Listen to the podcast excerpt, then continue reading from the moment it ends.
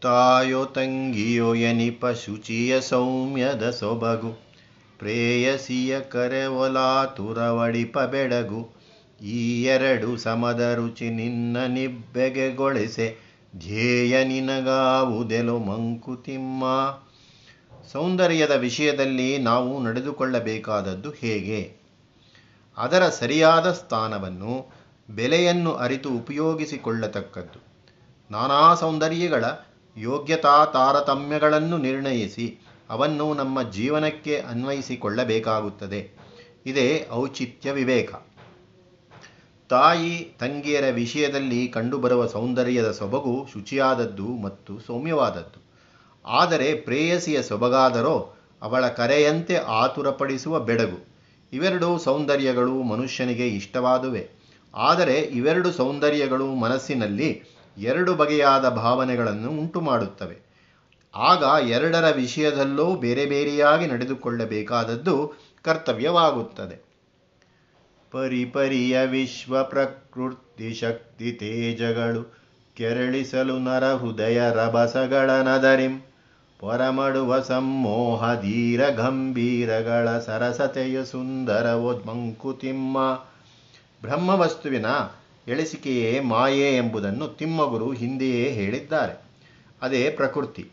ಆ ಪ್ರಕೃತಿಯ ಶಕ್ತಿಗಳು ತೇಜಸ್ಸುಗಳು ಆವಿರ್ಭವಿಸಿದಾಗ ಅವನ್ನು ಕಂಡು ಮನುಷ್ಯ ಹೃದಯ ಕೆರಳುತ್ತದೆ. ಅದರಿಂದ ಆಗುವ ಅನುಭವಗಳು ಅನೇಕ. ಅದು ಮೋಹವಾಗಿರಬಹುದು, ಧೀರತನವಾಗಿರಬಹುದು, ಅಥವಾ ಗಂಭೀರವಾಗಿರಬಹುದು, ಇನ್ನು ಏನೇನೋ ಆಗಿರಬಹುದು. ಇವೆಲ್ಲ ಸ್ವಾರಸ್ಯವಾದವುಗಳೇ. ಎಲ್ಲ ಸಂದರ್ಭಗಳಲ್ಲಿಯೂ ಸ್ವಾರಸ್ಯವನ್ನು ಹುಡುಕಿ ತೆಗೆಯುವ ಪ್ರವೃತ್ತಿಯೇ ಸರಸತೆ. ಅಂದರೆ ರಸದಿಂದ ಒಂದುಗೂಡಿದ್ದು. ರಸವೆಂದರೆ ರುಚಿ ಕೊಡುವಂತಹದ್ದು ವಸ್ತುವಿನ ಯಾವ ಒಂದು ಗುಣವಿಶೇಷದಿಂದ ಅಥವಾ ಶಕ್ತಿ ವಿಶೇಷದಿಂದ ಅದನ್ನು ಪಡೆದವನು ಅನುಭವಿಸಿ ಆನಂದಿಸುತ್ತಾನೋ ಅದೇ ರಸ. ಈ ಸ್ವಾರಸ್ಯವನ್ನು ಯಾವುದು ಕೊಡಬಲ್ಲದೋ ಅದೇ ಸುಂದರ, ಅದೇ ಸೌಂದರ್ಯ. ಸುಂದರದ ರಸ ನೂರು, ಸಾರುವುದರೊಳು ಮೂರು. ಹೊಂದಿಪ್ಪುವವು ಮೋಹ ಕರುಣೆ ಶಾಂತಿಗಳ. ಒಂದರಿಂದೊಂದು ಬೆಳೆಯಾದೊಂದು ಜೀವನವು ಚೆಂದಗೊಂಡು ಜಗವು ಮಂಕುತಿಮ್ಮ. ಸೌಂದರ್ಯವು ಒಬ್ಬೊಬ್ಬ ಮನುಷ್ಯನಿಗೆ ಒಂದೊಂದು ತೆರನಾಗಿರುತ್ತದೆ. ಅದು ಒಬ್ಬೊಬ್ಬನ ಮನಸ್ಸನ್ನು ಹಿಡಿದು ನಿಲ್ಲಿಸಿ ಕರಗಿಸುವ ರೀತಿ ಬೇರೆ ಬೇರೆ. ಕೆಲವು ಮನಸ್ಸನ್ನು ಕೆರಳಿಸುತ್ತವೆ, ಕೆಲವು ಆವೇಶವನ್ನು ತರುತ್ತವೆ, ಕೆಲವು ಮನಸ್ಸನ್ನು ವಿಕಾರಗೊಳಿಸುತ್ತವೆ. ಇನ್ನೂ ಕೆಲವು ಮನಸ್ಸಿನಲ್ಲಿ ತಲ್ಲನವನ್ನುಂಟು ಮಾಡುತ್ತವೆ. ಕೆಲವು ತಂಪನ್ನುಂಟು ಮಾಡುತ್ತವೆ. ಕಲಕಿದ ಮನಸ್ಸು ಶಾಂತವಾಗುವಂತೆ ಮಾಡುತ್ತವೆ. ಹೀಗೆ ಸೌಂದರ್ಯವನ್ನು ಕಂಡಾಗ ಮನಸ್ಸಿನಲ್ಲಿ ಆಗುವ ಓಡಾಟ ಅನೇಕ ಬಗೆಯದು. ಅದೇ ರಸ.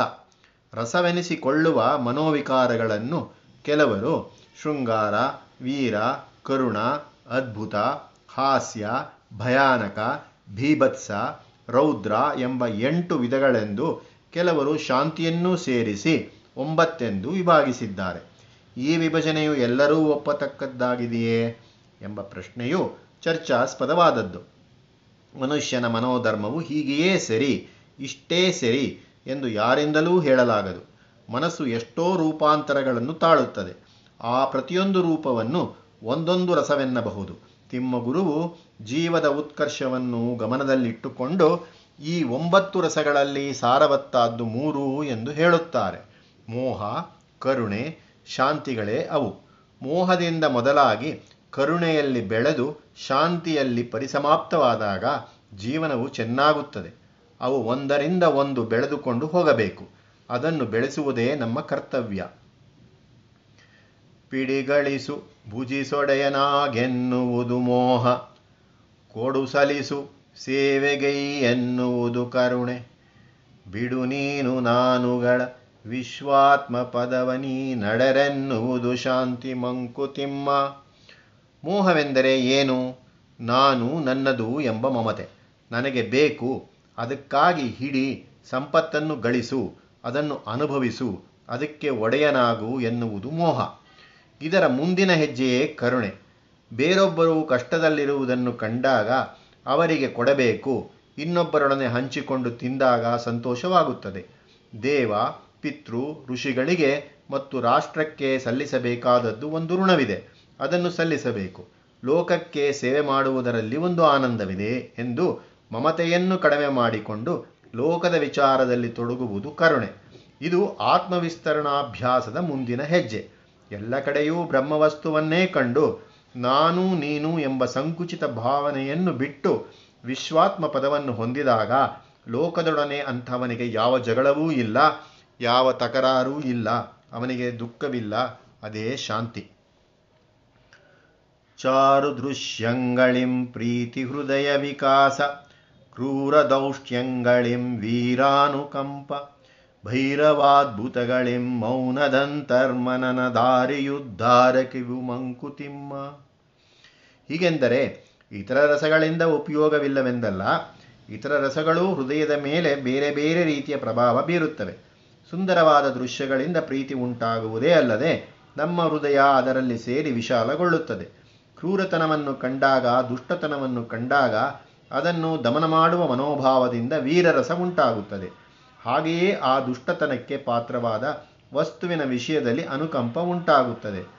ಭಯಂಕರವಾದ ದೃಶ್ಯಗಳನ್ನು ಕಂಡಾಗ, ಅದನ್ನು ಕುರಿತು ಓದಿದಾಗ ಅಥವಾ ಅದ್ಭುತದ ದರ್ಶನವಾದಾಗ ಮೌನವು ಅದರ ಪರಿಣಾಮವಾಗಿ ಅಂತರಂಗದಲ್ಲಿ ಚಿಂತನೆಗಳು ಉಂಟಾಗುತ್ತವೆ. ಹೀಗೆ ವಿಧ ವಿಧವಾದ ಸೌಂದರ್ಯ ದರ್ಶನದಿಂದ ವಿಧ ವಿಧವಾದ ರಸಗಳು ಅಂತರಂಗದಲ್ಲಿ ಉತ್ಪನ್ನವಾಗಿ ನಮ್ಮನ್ನು ನಮ್ಮ ದಿನಗಟ್ಟಳೆಯ ಲೋಕ ಜೀವನದಿಂದ ಒಂದು ಕ್ಷಣವಾದರೂ ಬೇರೆ ಮಾಡಿ ದೂರ ಒಯ್ದರೆ ಅದರಿಂದ ಮತ್ತೇನು ಆಗದಿದ್ದರೂ ಆ ಒಂದೆರಡು ಕ್ಷಣ ಲೋಕ ಜೀವನದ ಜಂಜಾಟದಿಂದ ಆದ ಬಿಡುಗಡೆಯೇ ನಮಗೊಂದು ದೊಡ್ಡ ಲಾಭ. ಈ ಬಗೆಯ ಅಲ್ಪ ಪ್ರಪಂಚದ ವರ್ಜನೆಯ ಅಭ್ಯಾಸವಾಗುವುದೇ ಒಂದು ಉಪಕಾರ. ಇದು ಜೀವಿಯ ಉದ್ಧಾರಕ್ಕೆ ಮಾರ್ಗ. ಹಿಂದಣದರಳು ವಿರದು ಮುಂದಣದರು ಸಿರಿರದು ಒಂದರೆ ಕ್ಷಣ ತುಂಬಿ ತೋರುವುದನಂತ. ಒಂದೆ ಕಣ್ಣೊಂದೆ ಗುರಿಯೊಂದೆ ಮೈಮನ ಮರೆತ ಸುಂದರದ ಲೋಕವದು ಮಂಕುತಿಮ್ಮ ಇಂಥ ಅನುಭವವಾದಾಗ ಹಿಂದಣದರ ಉಳಿವಿರದು, ಮುಂದಣದರ ಉಸಿರಿರದು.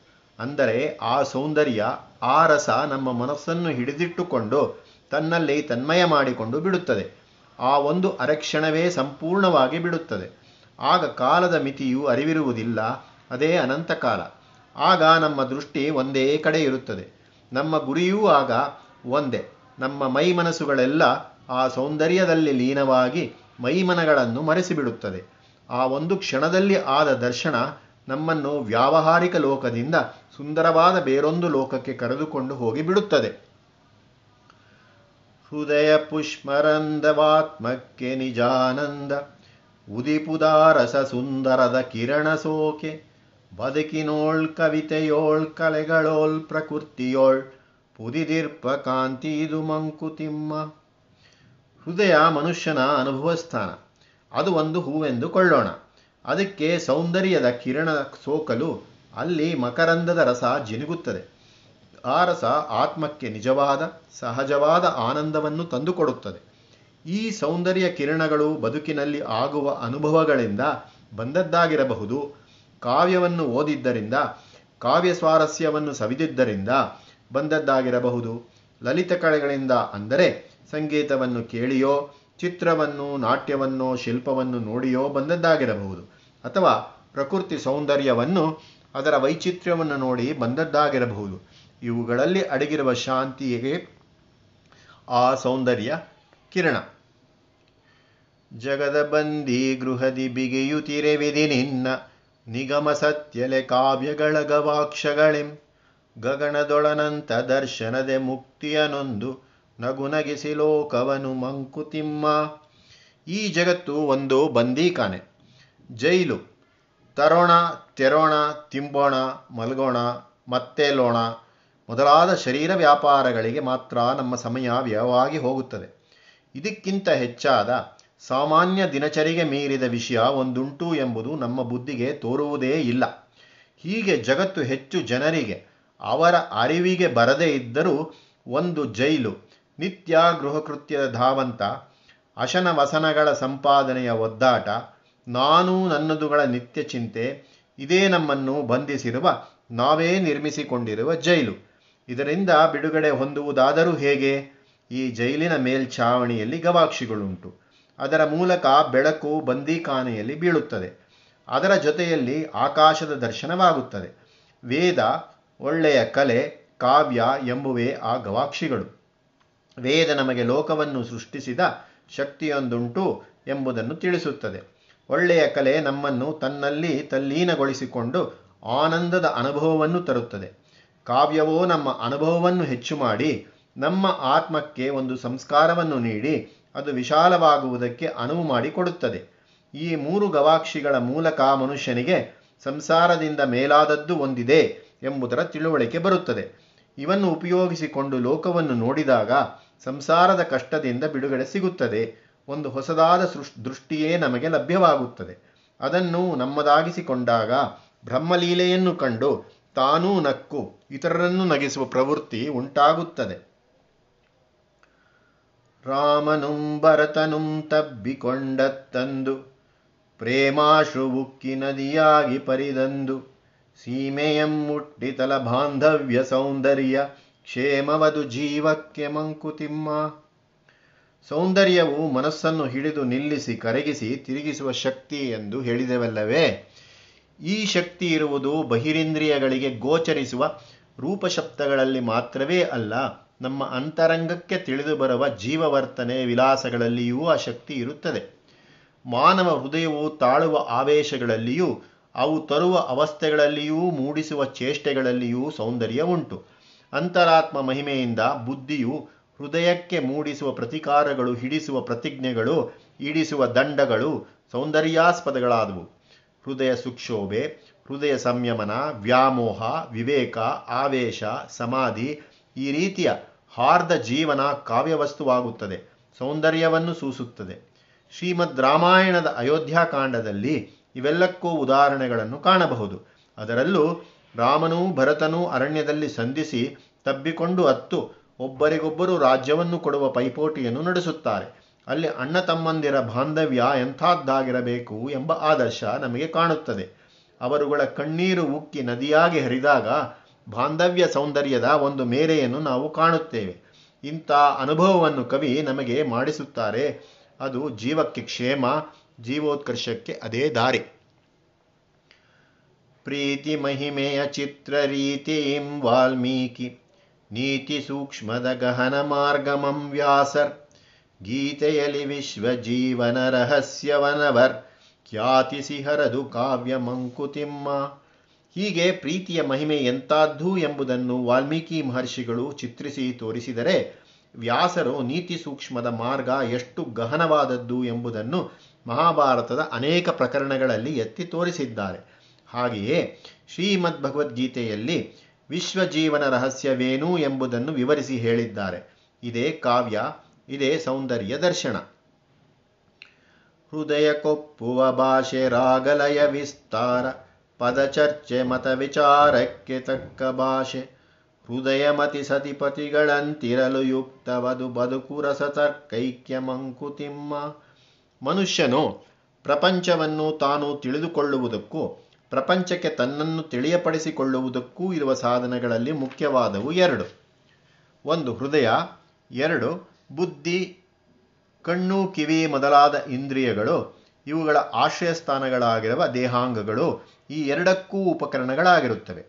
ಹೃದಯವನ್ನು ಸಂಸ್ಕಾರದಿಂದ ಬಲಪಡಿಸುವ ವಿದ್ಯೆ ಕಲೆ. ಬುದ್ಧಿಯನ್ನು ಸಂಸ್ಕಾರದಿಂದ ಬಲಪಡಿಸುವ ವಿದ್ಯೆ ಶಾಸ್ತ್ರ. ಕಲೆಯು ಹೃದಯದ ಮೃದು, ಕೋಮಲ ಭಾವಗಳನ್ನು ಮೇಲಕ್ಕೆಬ್ಬಿಸಿ ಅದನ್ನು ಸಂಸ್ಕಾರಗೊಳಿಸುತ್ತದೆ. ಕಲೆಯ ಮುಖ್ಯ ರೂಪಗಳು ನಾಲ್ಕು. ಒಂದು ಕಾವ್ಯ, ಎರಡು ಸಂಗೀತ, ಮೂರು ನಾಟ್ಯ, ನಾಲ್ಕು ಚಿತ್ರಶಿಲ್ಪ. ಹೃದಯದ ಕಾವ್ಯನಿಂದ ಕಾವ್ಯ, ಅಲ್ಲಿಯ ಕಲಿಕಿನಿಂದ ಕಲೆ ಇದರಲ್ಲಿ ಸಂಗೀತವು ಮನಸ್ಸನ್ನು ಕಲಕಬೇಕು. ಹಾಗಾಗದಿದ್ದರೆ ಅದು ಸಂಗೀತವಲ್ಲ. ಏನೋ ಸದ್ದು. ಸಂಗೀತವನ್ನು ಕೇಳಿದವನ ಎದೆಯಲ್ಲಿ ಒಂದು ಶೋಕವೋ, ಕನಿಕರವೋ, ಒಂದು ನಲಿವೋ, ಮುನಿಸೋ, ಛಲವೋ, ಯಾವುದೋ ಒಂದು ಹೃದಯ ಭಾವವನ್ನು ಆ ಸಂಗೀತವು ಕಲಕಬೇಕು. ಈ ಕಲಕಾಟವನ್ನು ಯಾವ ನಾದ ಪ್ರವಾಹ ಉಂಟು ಮಾಡಬಲ್ಲದೋ ಅದಕ್ಕೆ ಸಲ್ಲುತ್ತದೆ ಸಂಗೀತವೆಂಬ ಹೆಸರು. ಆದ್ದರಿಂದ ಸಂಗೀತದ ಮೂಲಸ್ಥಾನವು ಹೃದಯ, ಕಲೆಯ ಪರಿಣಾಮ ರಸ. ಇದೇ ನಾಟ್ಯ ಮತ್ತು ಚಿತ್ರಶಿಲ್ಪಗಳಿಗೂ ಅನ್ವಯಿಸುತ್ತದೆ. ಶಾಸ್ತ್ರದ ಮುಖ್ಯ ಗುಣ ಯಥಾರ್ಥ್ಯ. ಅದು ಪ್ರತ್ಯಕ್ಷ ಪ್ರಮಾಣವುಳ್ಳದ್ದು. ಅದರ ರುಜುವಾತು ತರ್ಕದಿಂದಲೂ, ಸಕಲ ಜನಸಮ್ಮತಿಯಿಂದಲೂ ಬರುತ್ತದೆ. ಇದಕ್ಕೆ ಪದ ಚರ್ಚೆ ಬೇಕು. ಕಾವ್ಯಕ್ಕೆ ಕಲೆಗೆ ರಸವೇ ಸತ್ಯ, ಯಾಥಾರ್ಥ್ಯವೇ ಶಾಸ್ತ್ರಕ್ಕೆ ಸತ್ಯ. ಜೀವನಕ್ಕೆ ಇವೆರಡೂ ಬೇಕು. ಹೃದಯ ಕಲೆ ಬುದ್ಧಿಶಾಸ್ತ್ರ ಇವುಗಳು ಸತಿಪತಿಗಳಂತಿರಲು ಹೊಂದಿಕೊಂಡಿರಲು ಜೀವನ ಸೌಂದರ್ಯ ದರ್ಶನವಾಗುತ್ತದೆ. ರಸ ಮತ್ತು ತರ್ಕ ಒಂದುಗೂಡಿದರೆ ಬದುಕು ಶ್ರೀಮಂತವಾಗುತ್ತದೆ.